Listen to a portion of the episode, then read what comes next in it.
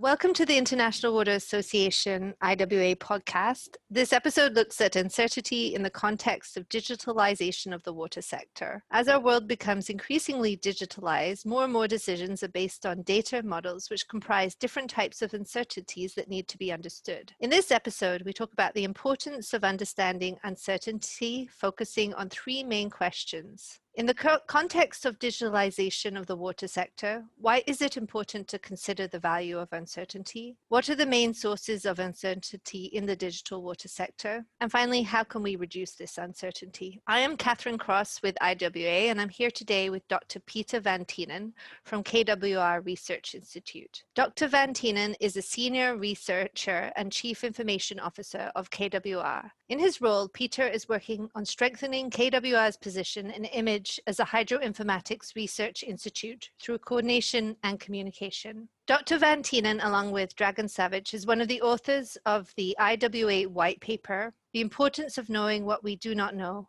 Uncertainty in Planning, Designing, and Modeling of Urban Water Infrastructure. The white paper aims to raise attention to the many sources of uncertainty in digital decision making and describes how hydroinformatics tools can help us to stay in control and also decide this with increased confidence. So, Dr. Van Thienen, thank you for joining us uh, for this IWA podcast today. So, I'm happy, happy to be here. Thank you for inviting me, Catherine. So, the first question is um, in this uh, discussion about uncertainty is that in the context of digitalization of the water sector, why is it important to consider the value of uncertainty? Well, of course, we all know that uncertainty is everywhere. It is in many aspects of our everyday lives. Think of the weather, of the traffic, but also of the behavior of people that you interact with. And we have our ways of dealing with this uncertainty. Um, in a sense, the water industry is also used to working with, with certain types, at least, of uncertainty. For example, building water infrastructure that is going to last for decades requires you to think ahead and take into account the possibility of changes in the requirements on that infrastructure, for example, its capacity. But uncertainty is also in the data and the models that are, we are relying on more and more as the water systems become more digital. Many organizations are building digital twins now, which are meant to be digital replicates of real systems. But of course, they're not true replicates, or merely approximations. And I don't mean merely in the pejorative way here. But these digital twins really introduce a more solid basis for informed decision making, but this could also come with a misconception of the completeness and the reliability of these data models, and as a result, also of the predictions that these models make. This is true for operational application, but in particular also for answering strategic questions and doing strategic planning using these model, models or digital twins. Thank you for that answer. Um, it's good to, to understand how uncertainty is incorporated in the digitalization of the water sector. And then, following from this, uh, based on your experiences, what are the main sources of uncertainty that you have to deal with? Well, we can make a distinction between three kinds of technical uncertainty. Uh, there's structural uncertainty, which is really about using the right model for the right job. And I think this is something which, which we have covered mostly. Then there's value uncertainty, which is about, for example, measurement and logging errors and data gaps. But it's not just sensors and measurements. It's also a great example is, is our buried infrastructure. Some of it is quite new, but some of it is decades old or even older. Do we know all the materials and the diameters, or even the location of the pipes? We know tuberculation affects diameters and wall roughness of cast iron pipes. But still, we model these pipe networks as if we know all these parameters uh, are all the valves in loop parts of the distribution network opened or closed as we think they are? This makes a big difference for, for model calculations, in particular when you most need them in crisis situations.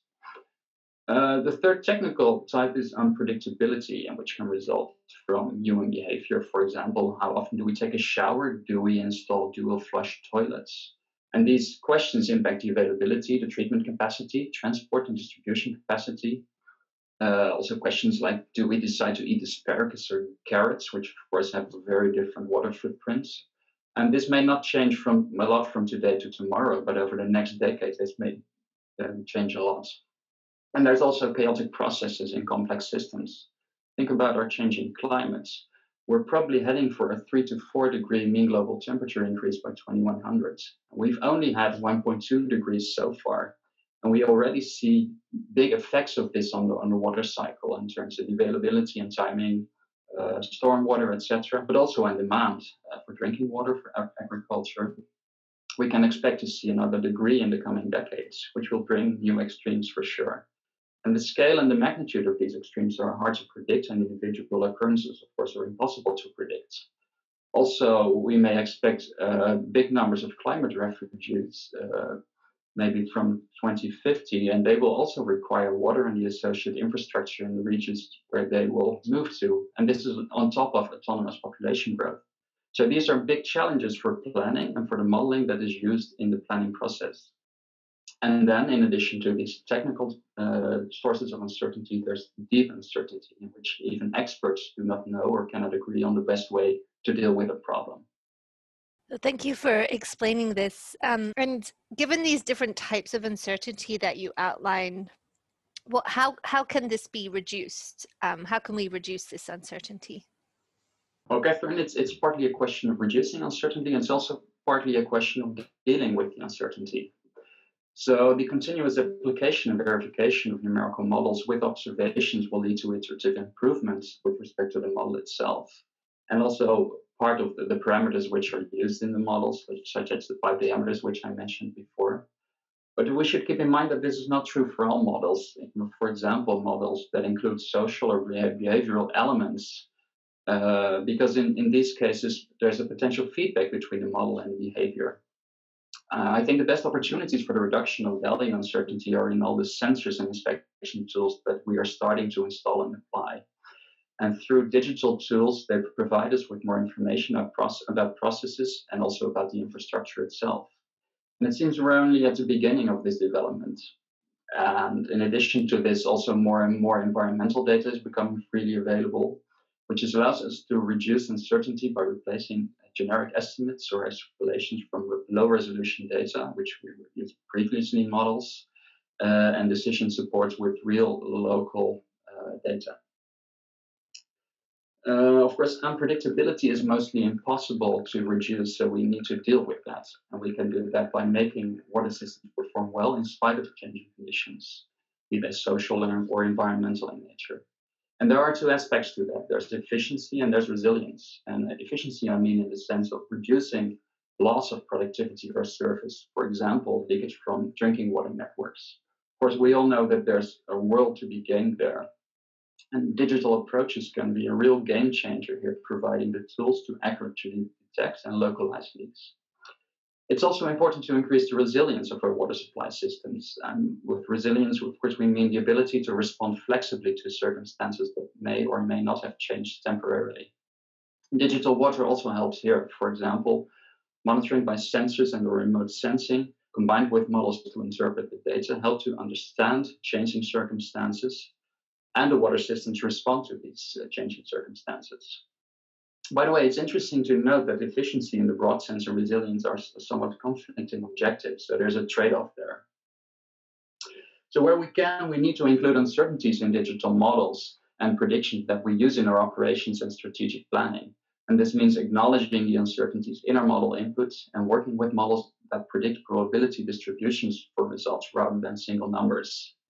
And one can, for example, apply robust or resilient optimization to maximize the capability of a system to deal with adverse circumstances under uncertainty. Think of a system that can take water from different sources and supply, supply an entire area. Of course, the, the principle the principle is obvious, but the exact design and required sizing are not, and digital tools help you to maximize and quantify the probability that this will actually work when you most need it. And finally, it's important to realize that not all the uncertainties in, for example, how the environment develops can be captured with this approach. And this means that in addition to uh, working with robustness, adaptability to new circumstances is also an important factor in the design. So both natural and constructed systems must be monitored and system designs must be re-evaluated from time to time and adapted where necessary, using the same set of digital tools. Thank you for your insights, Dr. Van Thienen, um, on how the water sector can deal with uncertainty and how digital tools can play a part in this. And also how you touched on the integration of uncertainty into models and how we can adapt to, to the uncertainty that is a part of our lives. On that note, thank you for joining us and thank you to all our listeners. If you'd like to know more about digital water, you can join the IWA Digital Water Group on iwaconnect.org.